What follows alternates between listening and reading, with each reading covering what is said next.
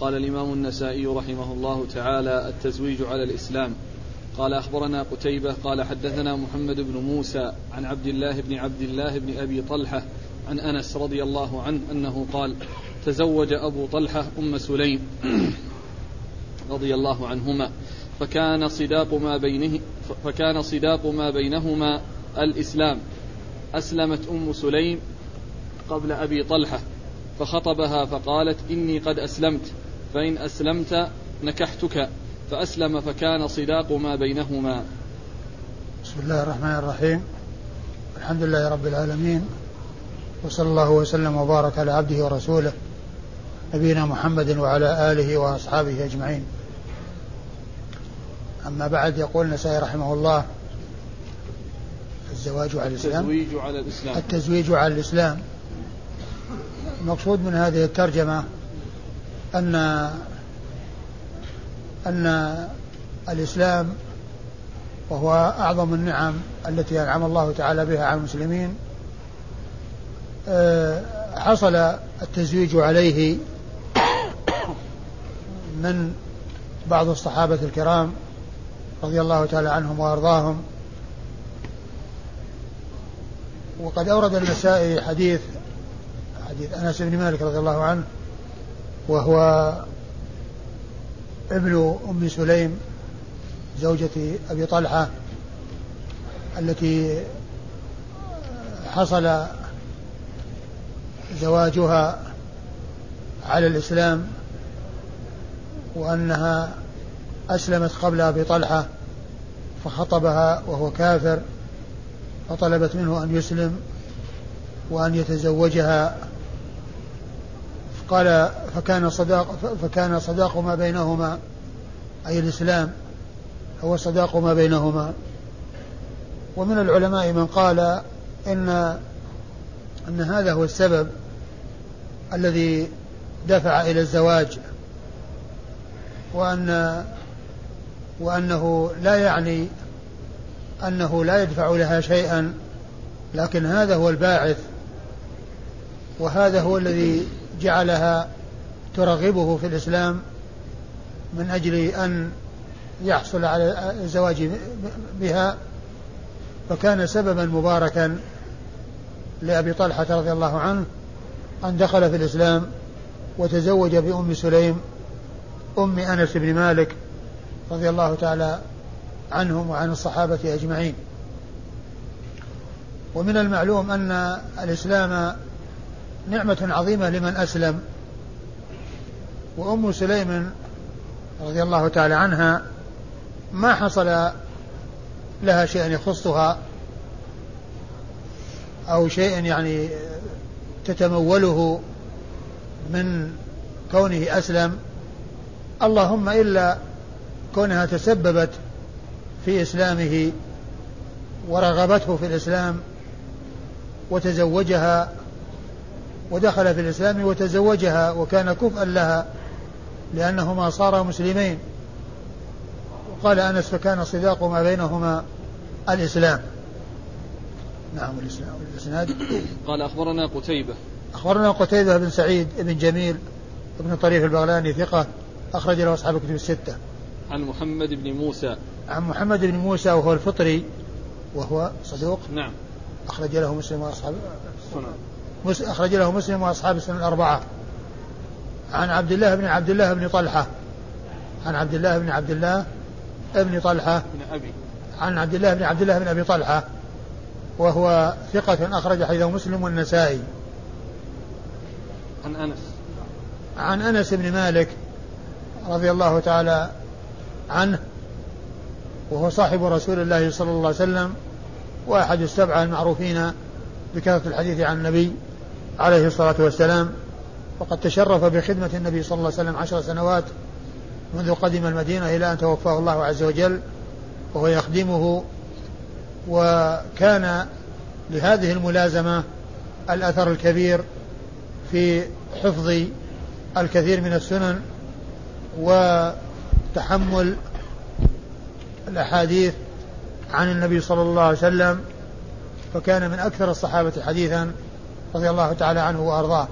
ثم أيضا من أسباب ذلك كونه عمر كونه عمر وطالت حياته. ومن المعلوم أن الصحابة رضي الله عنهم وأرضاهم يتحملون ما يتحملون من رسول الله صلى الله عليه وسلم ويتحمل بعضهم من بعض ما يكون عند الآخرين. وما كان من هذا القبيل فهو من قبيل مراسيل الصحابة. ومراسيل الصحابة كلها حجة. لأنهم إنما يأخذون عن الصحابة والصحابة كلهم عدول بتعديل الله عز وجل وتعديل رسوله صلى الله عليه وسلم. نعم. قال أخبرنا محمد بن النضر بن مساور قال أخبرنا جعفر بن سليمان عن ثابت عن أنس رضي الله عنه أنه قال خطب أبو طلحة أم سليم رضي الله عنهما فقالت والله ما مثلك يا أبا طلحة يرد ولكنك رجل كافر وأنا امرأة مسلمة ولا يحل لي أن أتزوجك فإن تسلم فذاك مهري ولا أسألك غيره. فأسلم فكان فأسلم؟ فذاك مهري وما أسألك غيره. فأسلم فكان ذلك مهرها. قال ثابت فما سمعت بامرأة قط كانت أكرم مهرا من أم سليم الإسلام فدخل بها فولدت له. ثم ورد النسائي حديث أنس بن مالك رضي الله تعالى عنه من طريق أخرى وهو مثل الذي قبله. والإسناد قال أخبرنا محمد بن النضر بن مساور.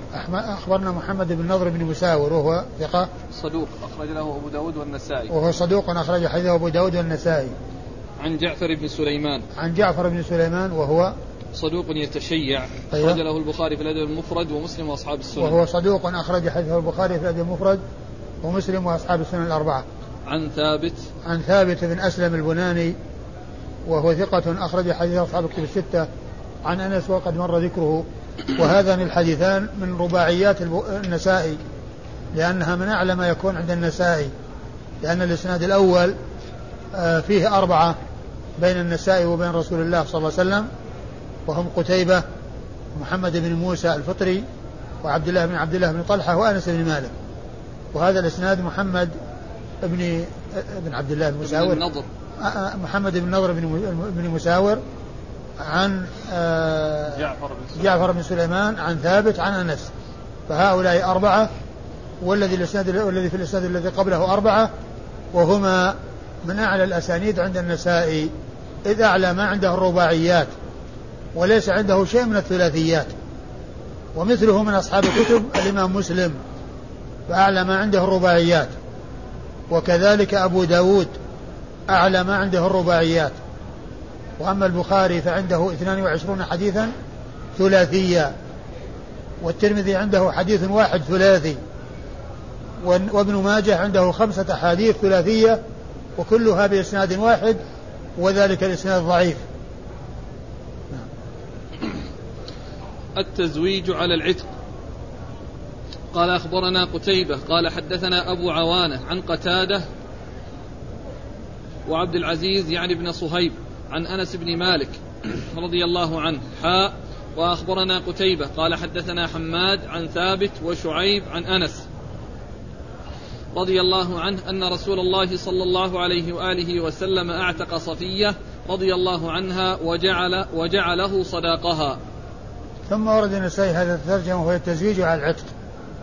يعني أن يكون عتقه لأمته يكون صداقا لها بأن يعتقها ويتزوجها ومهرها هو المن المنة عليها بالحرية والخروج من الرق ومن المعلوم أن أنها ما دامت الأمة مملوكة فهي مال ويمكن أن يبيعها ويأخذ ثمنها ويمكن أن يكاتبها وتعمل حتى تأتي له بالمقدار الذي كاتبها عليه. فإذا لم يطلب منها مثل هذا المال ولم يبعها ويأخذ مالها ويأخذ ذلك المال في مقابل عينها فإنه فإذا أراد أن يعتقها ويجعل ذلك العتق صداقا لها فهذا هو المقصود بالتزويج على العتق يعني أن يكون العتق صداق. وقد أورد النسائي حديث حديث أنس, أنس. حديث أنس رضي الله عنه أن النبي صلى الله عليه وسلم تزوج صفية وجعل عتقها صداقها وجعل عتقها صداقها فدل هذا على أن العتق يكون صداقا للأمة لمن أراد أن يتزوجها لأنها بهذا خرجت من كونها أمة ليس لها حق في القسم إلى كونها حرة وواحدة من الزوجات ولها حق في القسم فتغيرت حالها من الرق إلى الحرية. ومن كونها لا قسم لها إلى كونها زوجة يقسم لها ولها حقوق الزوجات.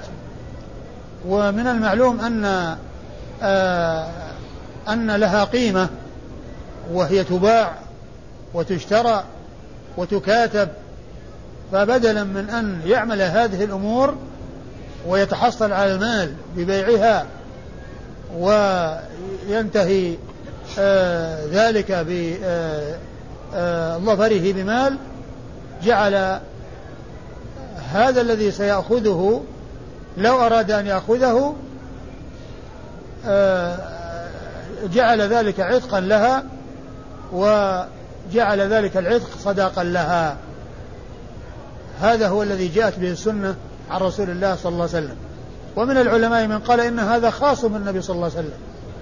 كونه يعتق ويتزوج والمهر هو العتق ومنهم من يقول إنه ليس بخاص به عليه الصلاة والسلام لأن هذه نعمة وتلك النعمة يعني نعمة الحرية وكان يعني بيعها يمكن أن يكون بالمال ويمكن أن, أن, أن, أن تكاتب على نفسها وتجمع المال ثم تأتي به وتحصل الحرية بذلك فيكون مثل هذا صداقا ولا يكون خاصا بالرسول صلى الله عليه وسلم بل من أعتق أمته وتزوجها وجعل عتقها صداقها فله قدوة برسول الله عليه الصلاة والسلام.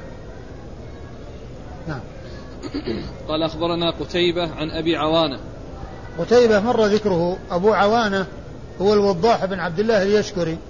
الوضاح بن عبد الله اليشكري وهو ثقة أخرج له أصحاب كتب الستة. ومشهور بكنيته أبو عوانة. مشهور بكنيته أبو عوانة. وهو متقدم لأنه في طبقة طبقة لأنه في طبقة شيوخ شيوخ البخاري وشيوخ أصحاب الكتب الستة. و ومثله ممن اشتهر بهذه الكنية أبو, أبو, أبو عوانة الإسرائيلي الذي له المستخرج على صحيح مسلم.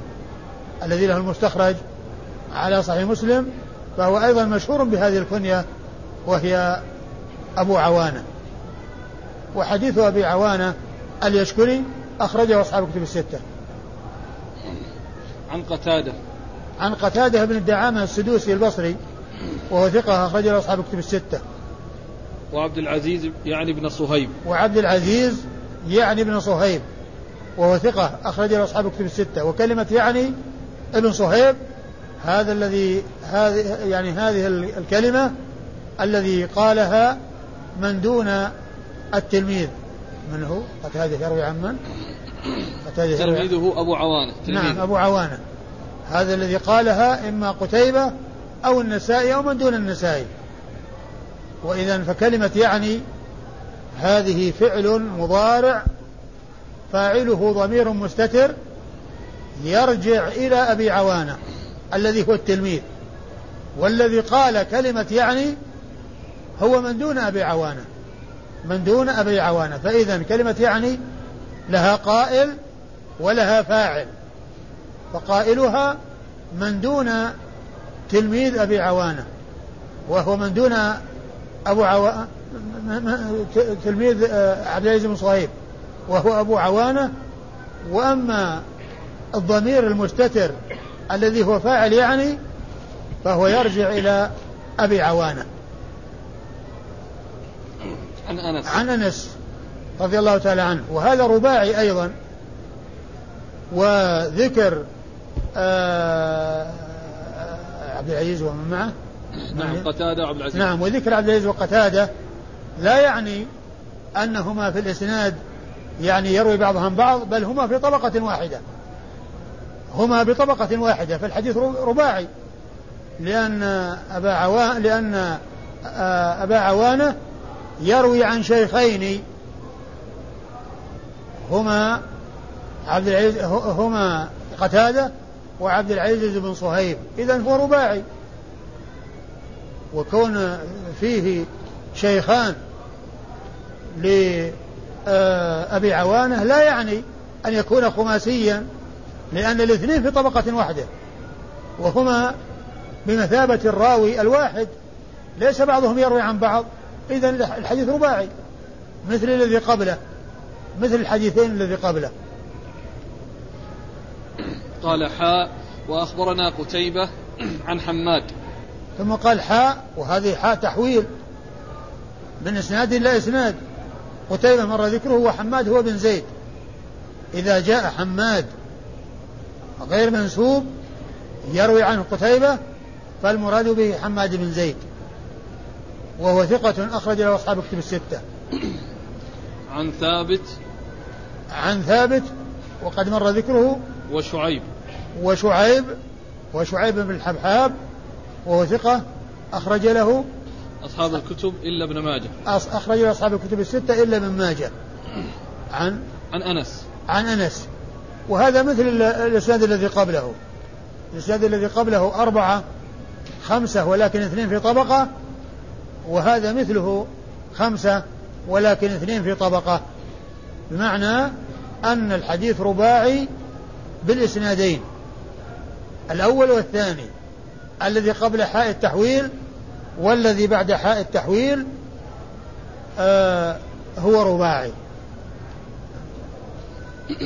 قال أخبرنا محمد بن رافع قال حدثنا يحيى بن, بن آدم قال حدثنا سفيان حاء وأخبرنا عمرو بن منصور قال حدثنا أبو نعيم قال حدثنا سفيان عن يونس عن ابن, عن ابن الحبحاب عن أنس رضي الله عنه أنه قال أعتق رسول الله صلى الله عليه وآله وسلم صفية وجعل عتقها مهرها واللفظ لمحمد. ثم ورد النسائي حديث أنس. نعم. ثم ورد النسائي حديث أنس من طريق أخرى وهو مثل ما تقدم. أعتق النبي صلى الله عليه وسلم صفية وبنت بنت حيي وجعل عتقها صداقها. أعتقها وجعل عتقها صداقها. الإسناد؟ قال أخبرنا محمد بن رافع. محمد بن رافع هو النيسابوري القشيري. النيسابوري القشيري. وهو مثل الإمام مسلم رحمة الله عليهما في آه النسبة إلى البلد والنسبة إلى القبيلة. فهو قشيري قبيلة كما أن مسلم قشيري قبيلة. وكذلك هو نيسابوري ومسلم نيسابوري وهو متفق مع الإمام مسلم أو الإمام مسلم اتفق معه وهو شيخه وقد أكثر عنه من الرواية أي مسلم أكثر من الرواية عن شيخ محمد بن رافع وهو نيسابوري قشيري. نيسابوري وطنا وقشيري قبيلة.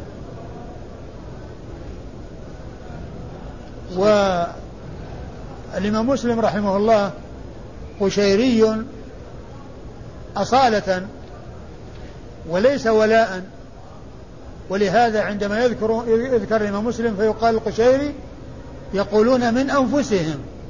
وهذه العبارة تعني أنه ليس ولاء وإنما هو من هذه القبيلة أصلا.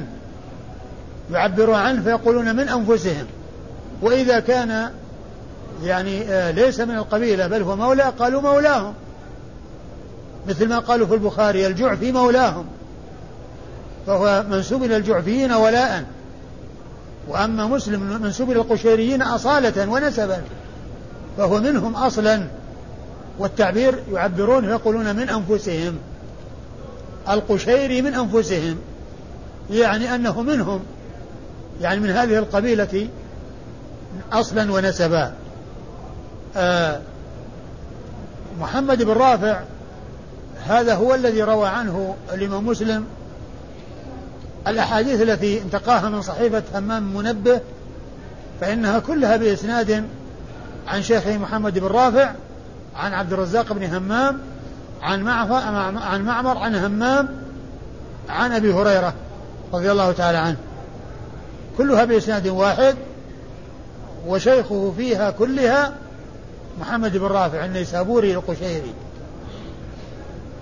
وحديثه أخرجه أصحاب كتب الستة إلا من ماجه. عن يحيى بن آدم. عن يحيى بن آدم الكوفي وهو ثقة أخرجه أصحاب كتب الستة. عن سفيان. عن سفيان بن سعيد بن مسروق الثوري وهو ثقة أخرج له أصحاب الكتب الستة. وقد وصف بأنه أمير المؤمنين في الحديث وصف بأنه أمير المؤمنين في الحديث وهي من أعلى صيغ التعديل وأرفعها. وحديثه أخرجه أصحاب الكتب الستة. حاء وأخبرنا عمرو بن منصور. ثم أتى بحال التحويل فقال أخبرنا عمرو بن منصور وهو النسائي. وهو ثقة أخرج حديثه النسائي وحده. عن أبي نعيم. عن أبي نعيم الفضل من دكين الكوفي وهو ثقة أخرج له أصحاب الكتب الستة. عن سفيان عن يونس. عن سفيان الثوري ويونس بن يزيد الأيلي ثم المصري وهو ثقة أخرج حديثه أصحاب الكتب الستة. أحسن الله إليك. لماذا لا يكون يونس بن عبيد العبدي؟ يونس؟ لا هو يونس بن عبيد. أنا قلت إيش؟ ابن يزيد الأيلي. لا لا. هو يونس بن عبيد. يونس بن عبيد العبدي وهو ثقة أخرجه أصحاب الكتب الستة. عن ابن الحبحاب. عن ابن الحبحاب وهو الذي مر ذكره شعيب. آه، شعيب لأنه مر في الإسناد الأول الذي قبل هذا شعيب وهنا قال ابن الحبحاب ولم يذكر اسمه. وقد مر ذكره وأنه أخرج أصحاب الكتب الستة إلا ابن ماجه. عن أنس. عن أنس بن مالك وقد مر ذكره. قال عتق الرجل جاريته ثم يتزوجها. قال أخبرنا يعقوب بن إبراهيم قال حدثنا ابن أبي زائدة قال حدثني صالح بن صالح عن عامر عن أبي بردة بن أبي موسى عن أبي موسى رضي الله عنه أنه قال قال رسول الله صلى الله عليه وآله وسلم ثلاثة يؤتون أجرهم مرتين رجل كانت له أمة فأدبها فأحسن أدبها وعلمها فأحسن تعليمها ثم أعتقها وتزوجها وعبد يؤدي حق الله وحق مواليه ومؤمن أهل الكتاب. ثم ورد النسائي الرجل عتق الرجل جاريته ثم يتزوجها عتق الرجل جاريته ثم يتزوجها ثم يتزوجها. عتق الرجل جاريته ثم يتزوجها. يعني كونه يعني يحصل منه العتق ثم يحصل منه التزوج لها. يعني أنه يحسن إليها بعتقها ويحسن إليها بأن يتزوجها. طبعا هو يخطبها. وتقبله ويتزوجها. هذا يختلف عن الذي قبله. الذي قبله العتق هو الصداق ويتزوجها بناء على ذلك. وأما هذا يعتقها ثم يتزوجها يعني ويدفع لها مهرا غير العتق. فيكون جمع لها بين الإحسانين إحسان في كونه اعتقها وإحسان في كونه تزوجها. وقد أورد النسائي حديث أبي موسى أبي موسى الأشعري رضي الله تعالى عنه أن النبي عليه الصلاة والسلام قال ثلاثة يؤتون أجرهم مرتين. رجل كان له أمة فأدبها وأحسن تأديبها ثم اعتقها ثم اعتقها وتزوجها. يعني فجمع لها بين أمور ثلاثة بين كونه أدبها وأحسن تأديبها وعلمها وأحسن تعليمها وكانت في ملكه وولايته ثم اعتقها وهذا إحسان آخر ثم تزوجها وهذا إحسان ثالث. فثلاثة يؤتون أجرهم مرتين أحدهم هذا الذي له أمة. وهذا هو محل الشاهد من إرادة الحديث. هذه الصنف الأول من الناس هو الذي ينطبق عليه الحديث. و وعبد يؤدي حق الله وحق مواليه. وعبد يؤدي حق الله وحق مواليه. يؤدي حق الله وحق مواليه فهو يؤتى أجره مرتين. لكونه يحصل منه أداء حق الله فيؤجر على ذلك ويؤدي حق مواليه فيؤجر على ذلك فيكون له الأجر مرتين. ومؤمن أهل الكتاب الذي آمن بنبيه الذي أرسل إليه ثم دخل في الإسلام وآمن بمحمد عليه الصلاة والسلام. فيكون يعني قبل بعثة النبي صلى الله عليه وسلم على دين ومؤمن بنبي وبعد أن بعث رسول الله صلى الله عليه وسلم آمن به ودخل في دينه فيكون بذلك يؤتى أجره مرتين. قال أخبرنا يعقوب بن إبراهيم. يعقوب بن إبراهيم الدورقي وهو ثقة أخرج حديثه أصحاب الكتب الستة بل هو شيخ لأصحاب الكتب الستة. روى عنه مباشرة وبدون واسطة. عن ابن أبي زائدة. عن ابن أبي زائدة هو يحيى بن زكريا ابن أبي زائدة. وهو ثقة أخرج له أصحاب الكتب الستة. عن صالح بن صالح. عن صالح بن صالح بن حي. وهو ثقة أخرج حديث البخاري في جزء القراءة. صالح. أصحاب أصحاب الكتب كلهم. أصحاب الكتب كلهم. أخرج له أصحاب الكتب الستة. صالح بن صالح بن حي أخرج له أصحاب الكتب الستة. الذي مر سابقا وكان أخرج له البخاري في المفرد هو الحسن بن صالح. حسن بن صالح أي سابقا مر معنا إيه. الحسن بن صالح وذاك. حسن بن صالح نعم. أي. عن عامر. عن عامر بن شراحيل الشعبي وهو ثقة أخرج له أصحاب الكتب الستة. عن أبي بردة بن أبي موسى. عن أبي بردة بن أبي موسى الأشعري وهو ثقة أخرج له أصحاب الكتب الستة. عن أبي, عن أبي موسى وهو عبد الله بن قيس رضي الله تعالى عنه وحديثه أخرجه أصحاب الكتب الستة. قال أخبرنا هناد بن السري عن أبي زبيد عبثر بن القاسم عن مطرف عن عامر عن أبي بردة عن أبي موسى رضي الله عنه أنه قال قال رسول الله صلى الله عليه وآله وسلم من أعتق جاريته ثم تزوجها فله أجران. ثم ورد النسائي حديث أبي موسى رضي الله عنه وفيه قوله صلى الله عليه وسلم من أعتق جاريته ثم تزوجها فله أجران. يعني أجر على العتق وأجر على التزوج. الذي هو إحسان إليها الذي هو إحسان إليها فجمع لها بين أن اعتقها وأن تزوجها. فكان ذلك عم فكان في ذلك هذان العملان ويؤجر عليهما أجرين. قال أخبرنا هناد بن السري. هناد بن السري أبو السري الكوفي ثقة أخرج له البخاري في خلق أفعال العباد ومسلم وأصحاب السنة الأربعة. عن أبي زبيد عبثر بن القاسم. عن أبي زبيد عبثر بن القاسم وهو ثقة أخرج له أصحاب كتب الستة. عن مطرف. عن مطرف بن طريف وهو ثقة أخرج له أصحاب كتب الستة. عن عامر عن أبي بردة عن أبي موسى. عن عامر عن أبي بردة عن أبي موسى وقد مر ذكر هؤلاء الثلاثة. القسط في الأصدقة.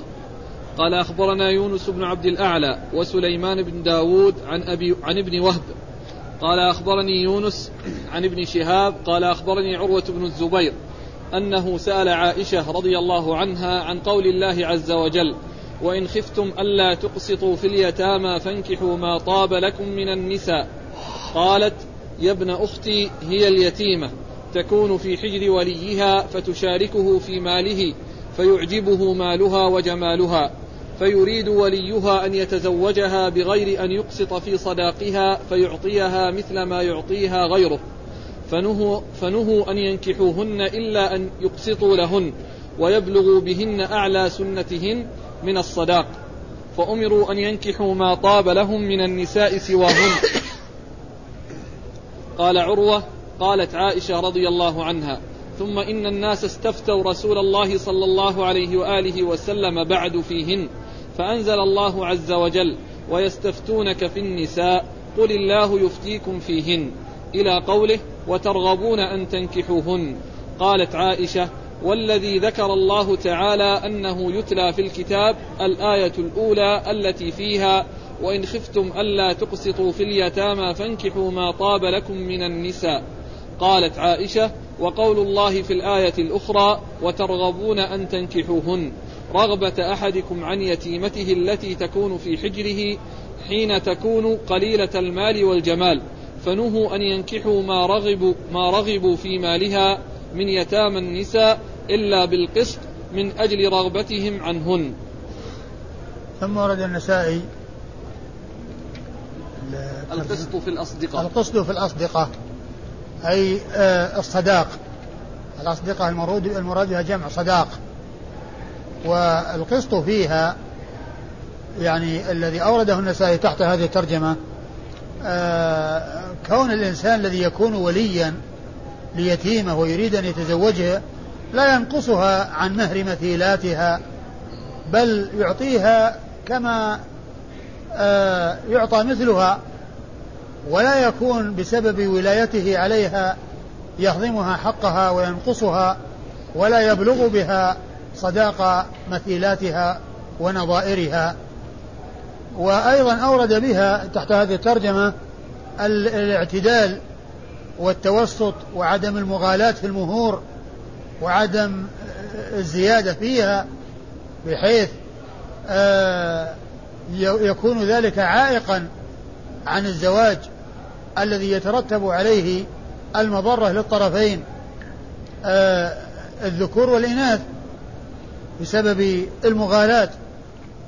فالذكور الأزواج لا يتمكنون من آه، إحضار المال الذي تريده النساء والنساء يبقين بسبب ذلك بدون أزواج.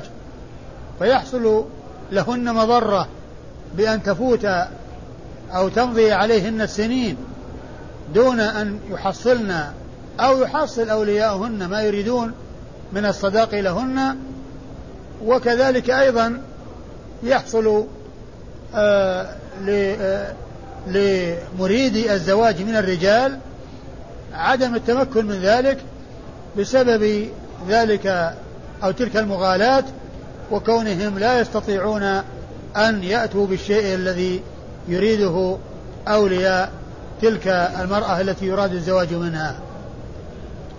هذا هو المراد بالقسط في الأصدقاء وقد أورد النسائي حديث عائشة رضي الله تعالى عنها وأرضاها في سبب نزول قول الله عز وجل وإن خفتم ألا تقسطوا في اليتامى فانكحوا ما طاب لكم من النساء مثنى وثلاثة ورباع.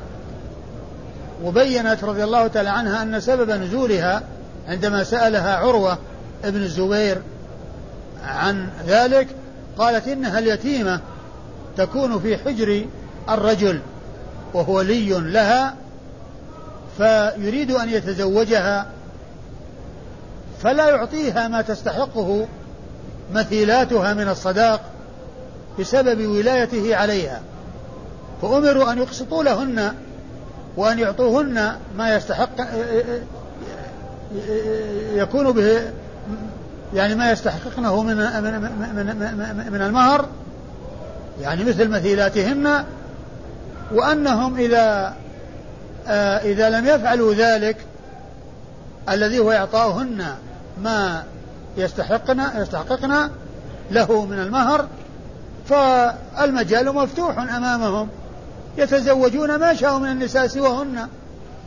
يتزوجون من النساء ما شاءوا سواهن مثنى وثلاثة ورباع. فهذا هو سبب نزول الآية. أي أنهم إذا لم يقسطوا لهن في المهور والأصدقة فيمكنهم أن يتزوجوا ما شاءوا من النساء سواهن مثنى وثلاثة ورباع. وإن تزوجوهن فعليهم أن يقسطوا لهن. ثم إن الناس استفتوا رسول الله صلى الله عليه وسلم فنزلت الآية ويستفتونك في النساء يقول لا يفتيكم فيهن. وأحيل على الآية السابقة المتقدمة. وفي قوله وترغبون أن تنكحوهن محتمل بأن تكون الرغبة فيهن والرغبة عنهن. وكانوا إذا كانت الوحدة ليست بذات مال ولا بجمال ولا ليست بذات جمال رغب عنها ولا يريدها. وإذا كانت ذات جمال ومال رغب فيها. فهو محتمل للرغبة والرهبة للرغبة فيها والرغبة عنها. يرغب فيها إذا كانت ذات مال وجمال ولا يقسط لها بأن يعطيها ما تستحق. وإن كانت ليست ذات مال ولا جمال رغب عنها رغب عنها. فأمروا بأنهم إذا أرادوا الزواج منها وهي ذات مال وجمال فإنهم لا ينقصونها. عن مهر مثيلاتها بسبب ولايتهم عليها. نعم. قال أخبرنا يونس بن عبد الأعلى. أخبرنا يونس بن عبد الأعلى الصدفي المصري وهو ثقة أخرج حديث مسلم والنسائي وابن ماجه. وسليمان بن داود. وسليمان بن داود المصري أيضا أبو الربيع المصري وهو ثقة أخرج له أبو, داود النسائي؟ نعم. أخرج له أبو داود والنسائي عن ابن وهب. عن ابن وهب عبد الله بن وهب المصري ثقة فقيه أخرج له أصحاب كتب الستة. عن يونس. عن يونس بن يزيد الأيلي وهو ثقة أخرج له أصحاب كتب الستة.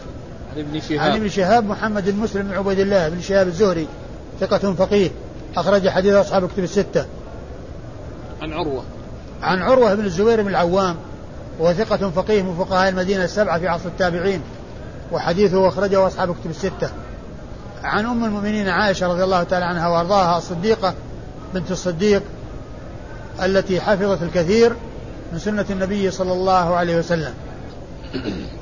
قال أخبرنا إسحاق بن إبراهيم قال حدثنا عبد العزيز بن محمد عن يزيد عن يزيد بن عبد الله بن الهاد عن محمد بن إبراهيم عن أبي سلمة قال سألت عائشة رضي الله عنها عن ذلك فقالت فعل رسول الله صلى الله عليه وآله وسلم على اثنتي عشرة أوقية ونش وذلك خمسمائة درهم.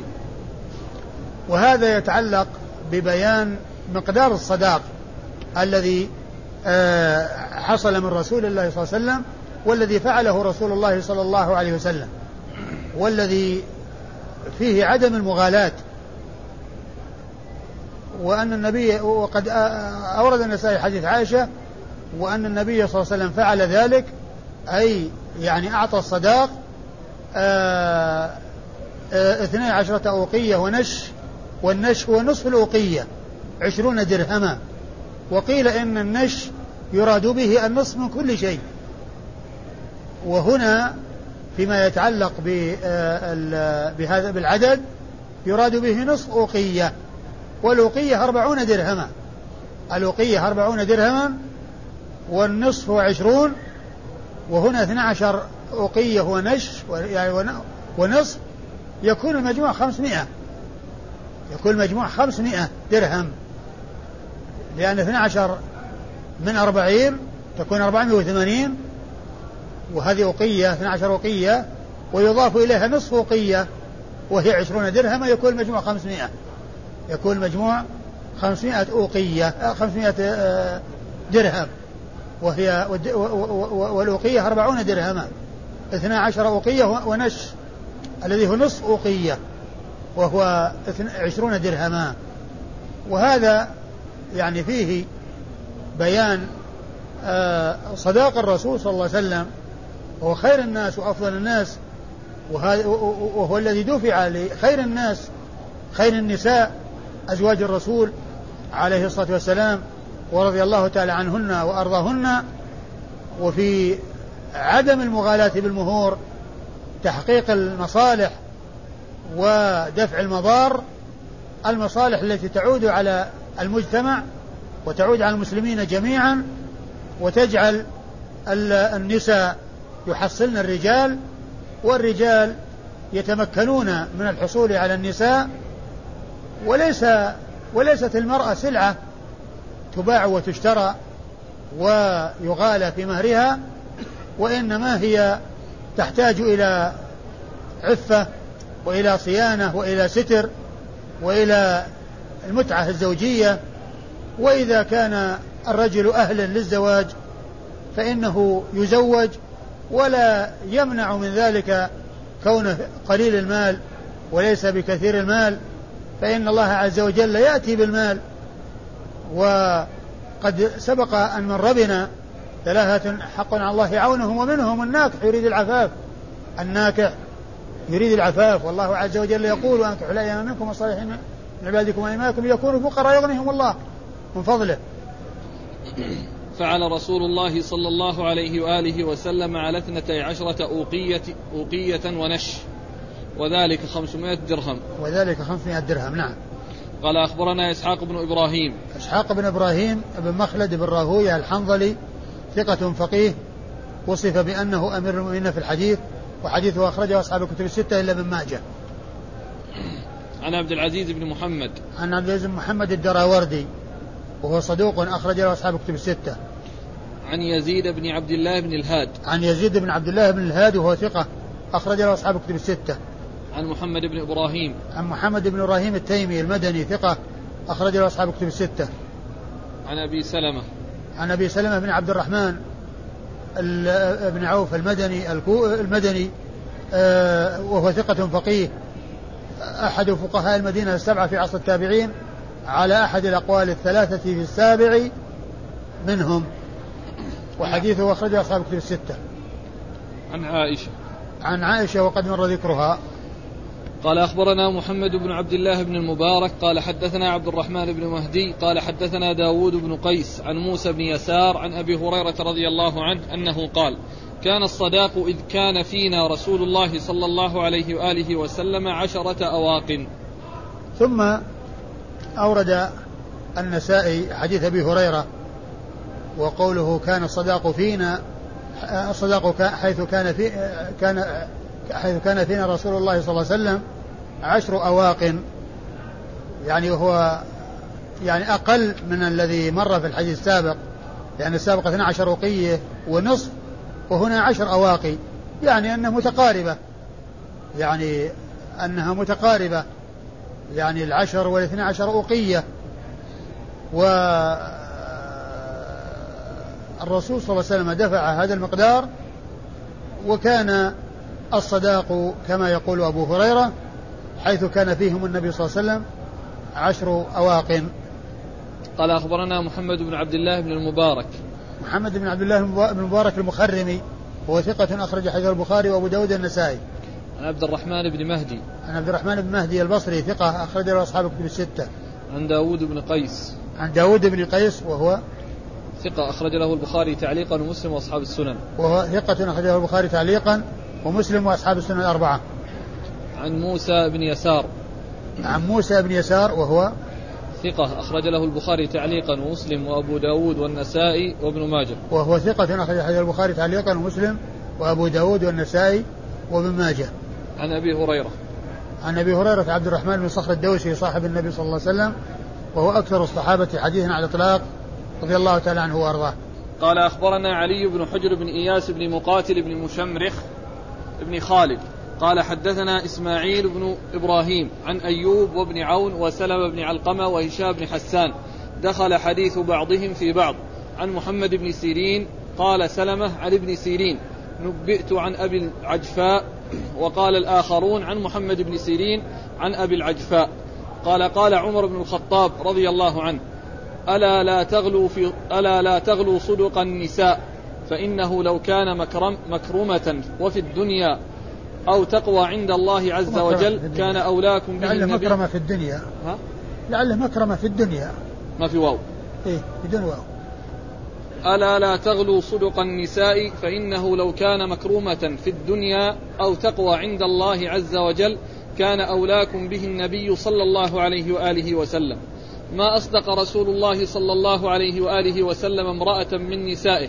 ولا أصدقت امرأة من بناته أكثر من ثنتي عشرة أوقية وإن الرجل ليغلي بصدقة امرأته حتى يكون لها عداوة في نفسه وحتى يقول كلفت لكم علق علق القربة وكنت غلاما عربيا مولدا فلم أدر ما علق القربة قال وأخرى يقولونها لمن قتل في مغازيكم أو مات قتل فلان شهيدا أو مات فلان شهيدا ولعله أن يكون قد قد أوقر عجو قد أوقر عجز دابته أو دف راحلته ذهبا أو ورقا يطلب التجارة فلا تقولوا ذاكم ولكن قولوا كما قال النبي صلى الله عليه وآله وسلم من قتل في سبيل الله أو مات فهو في الجنة.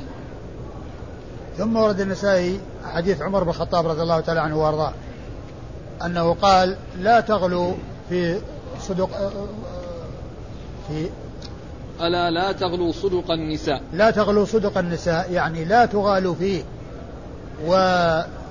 وتزيدوا فيه حتى يكون ذلك عائقا من الزواج وحائلا بين الأزواج وبين الزواج وكذلك حائلا بين آه، آه، البنات والزواج بسبب تلك المغالاة فإنه لو كان يعني المغالاة وكثرة الصداق مكرمة في الدنيا وتقوى عند الله عز وجل لكان أحق الناس بها آه نساء رسول الله إيش؟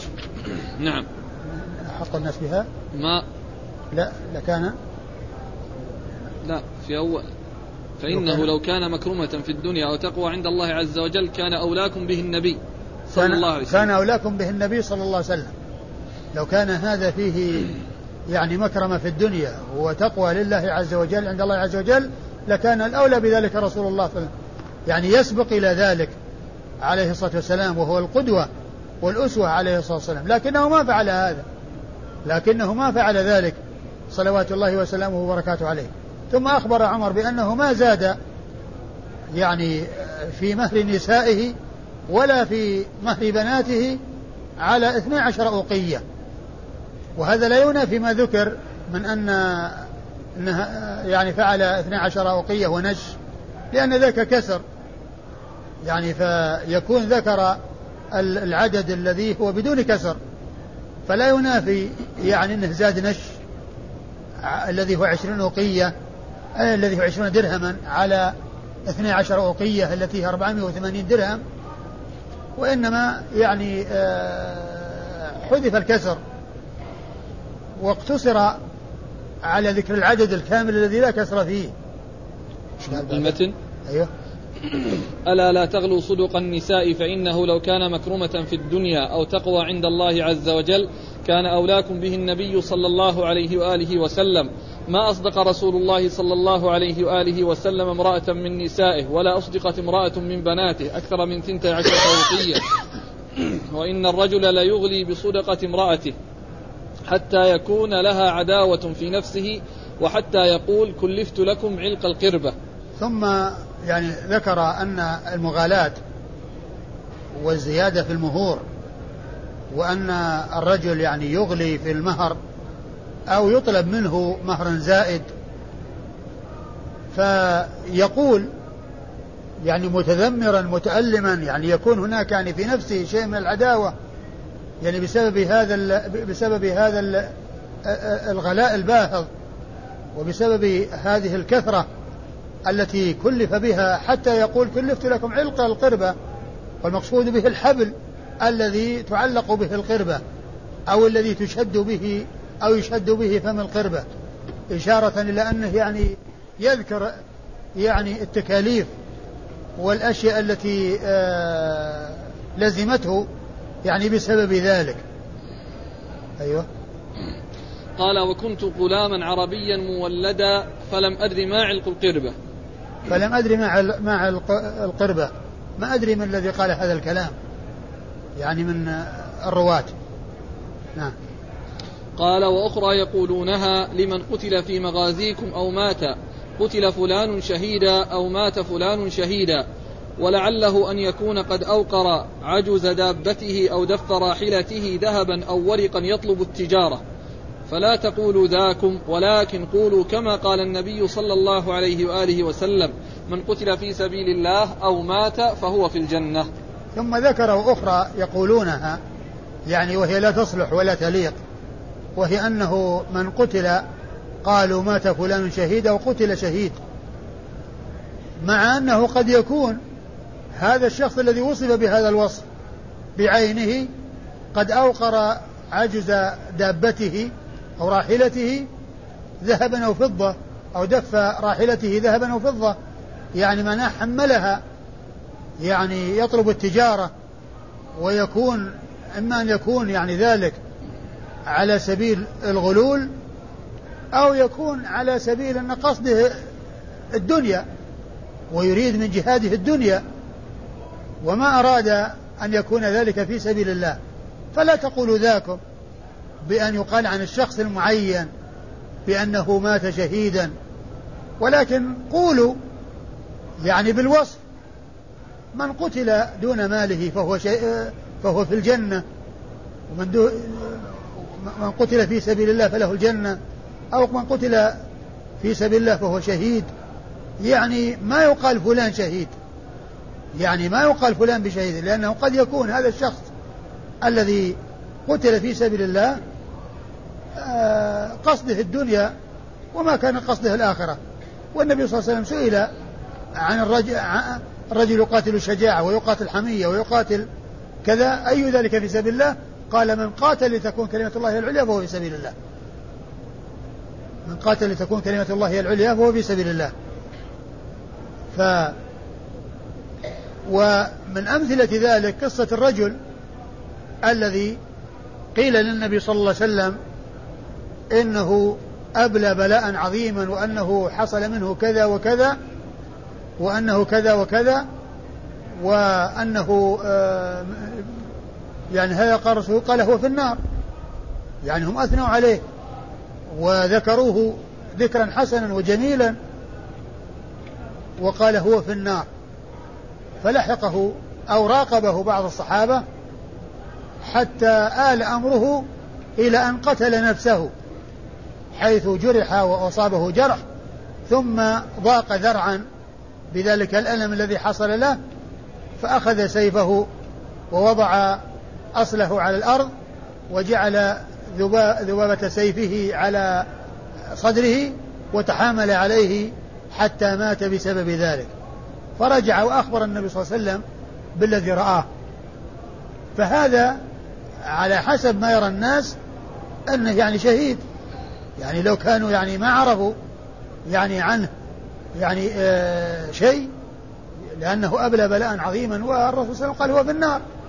فلا يعني أن كل من يموت لكن يرجى يرجى أن يكون شهيدا. لكن لا يجزم بأن الشخص الفلاني الذي قتل في المعركة الفلانية أنه شهيد. لكن يقال بالوصف من قتل دون ماله من قتل في سبيل الله فهو بالجنة. ولا يشهد لمعين بالجنة أو النار إلا إذا حصلت الشهادة من رسول الله صلوات الله وسلامه وبركاته عليه. قال أخبرنا علي بن حجر بن إياس بن مقاتل بن مشمرخ بن خالد. آه هذا شيخ النسائي كثيرا ما يذكره علي بن حجر فقط. وهنا ذكره وأطال في ذكر نسبه. وكما ذكرت سابقا أن التلميذ يذكر شيخه كما يريد. يطول في نسبه يقصر لكن غيره لا يزيد على ما وجده من كلام التلميذ. وإذا أراد أن يزيد يقول هو فلان أو يعني ابن فلان. نعم. وهو, ثقة أخرج حديث البخاري ومسلم والترمذي والنسائي. عن إسماعيل ابن إبراهيم. عن إسماعيل بن إبراهيم هو بن علية. ثقة أخرج له أصحاب كتب الستة. عن أيوب. عن أيوب بن أبي تميم السختياني. وهو ثقة أخرج له أصحاب كتب الستة. وابن عون. وابن عون عبد الله بن عون. وهو ثقة أخرج له أصحاب كتب الستة. وسلمة بن علقمة. وسلمة بن علقمة وهو ثقة أخرج له أصحاب الكتب إلا الترمذي. وهو ثقة أخرج له أصحاب الكتب الستة إلا الترمذي. وهشام بن حسان. وهشام بن حسان وهو ثقة أخرج له أصحاب الكتب الستة. دخل حديث بعضهم في بعض عن محمد بن سيرين. هؤلاء الأربعة يرون عن محمد بن سيرين. هؤلاء الأربعة يروون عن محمد بن سيرين وهو ثقة أخرج له أصحاب الكتب الستة. قال سلمة عن ابن سيرين نبئت عن أبي العجفاء. وقال الآخرون عن محمد بن سيرين عن أبي العجفاء. ثم ذكر أن هؤلاء الأربعة هؤلاء الأربعة الذين رووا عن ابن سيرين آه سلمة منهم ابن علقمة قال. أن ابن سيرين قال نبئت عن أبي العجفاء ومعنى هذا أن فيه واسطة بينه وبينه وقد ولم يسميها وهذا يعني يقدح في الحديث لأن فيه جهالة الواسطة لكن غيره يعني ذكر الاتصال حيث قال عن أبي عن عن محمد عن محمد بن سيرين عن أبي العجفاء يعني معناه إنه ما في واسطة. يعني معناه أنه ما فيه واسطة. وهذا في حق من يكون غير معروف بالتدليس. أما من يكون معروفا بالتدليس فروايته بالعنعنة تحتمل الانقطاع وتحتمل أن يكون هناك واسطة. واذا هناك فرق بين رواية سلمة بن علقمة لأن فيها التنصيص على أن هناك واسطة لأنه وهي محذوفة حيث قال نبئت عن محمد بن سيرين. نبئت نبئت عن أبي العجفاء يقول محمد بن سيرين نبئت عن أبي العجفاء.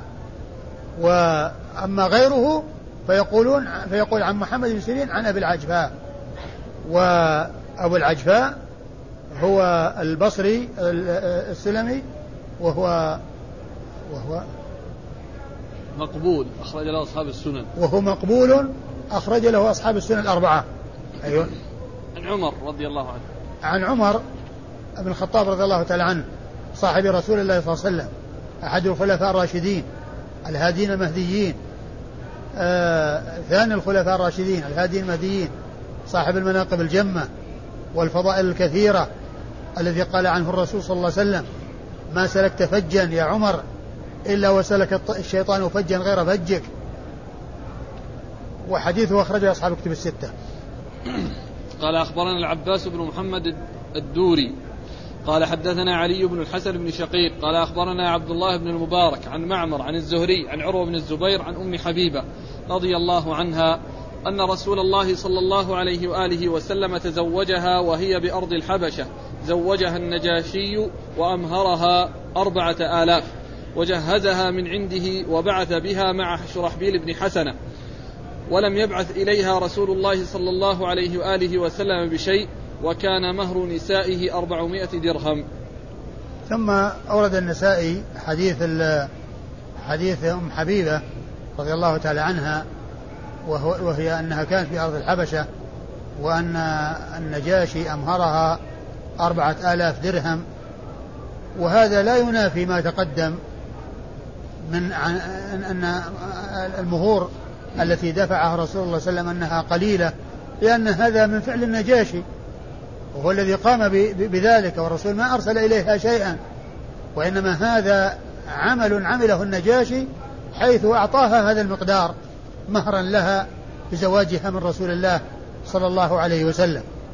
فلا ينافي ما تقدم من أنه كان يزوجهن على هذا المقدار الذي هو 400 درهم آه الذي هو يعني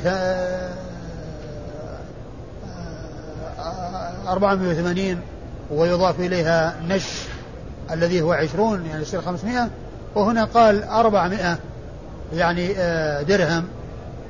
وهنا قال 480 ويضاف إليها النش اللي هو 20 فيحتمل أن يكون يعني مثلا حذف يعني آه أن فيه اختصار وأنه حذف ما زاد على الأربعمائة وأن آه أن أن هذا الأدنى داخل في الأعلى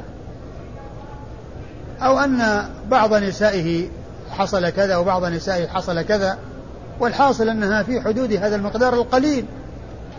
وما حصل من أربعة الآلاف لأم حبيبة هذا ليس من النبي صلى الله عليه وسلم بل هو فعل النجاشي. ملك الحبشة. نعم. قال أخبرنا العباس بن محمد الدوري. العباس بن محمد الدوري ثقة أخرجه أصحاب السنة الأربعة. عن عن العلي عن علي بن الحسن بن شقيق. عن علي بن الحسن بن شقيق وهو ثقة أخرجه أصحاب الكتب الستة.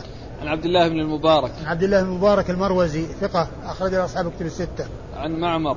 عن معمر بن راشد الأزدي وهو ثقة أخرج أصحاب الكتب الستة. عن الزهري عن عروة عن أم حبيبة. عن الزهري عن عروة وقد مر ذكرهما عن أم حبيبة وهي رملة بنت أبي سفيان رضي الله تعالى عنها وحديثها أخرجه أصحاب الكتب الستة انتهى الباب نعم والله تعالى أعلم وصلى الله وسلم وبارك على عبده ورسوله نبينا محمد وعلى آله وأصحابه أجمعين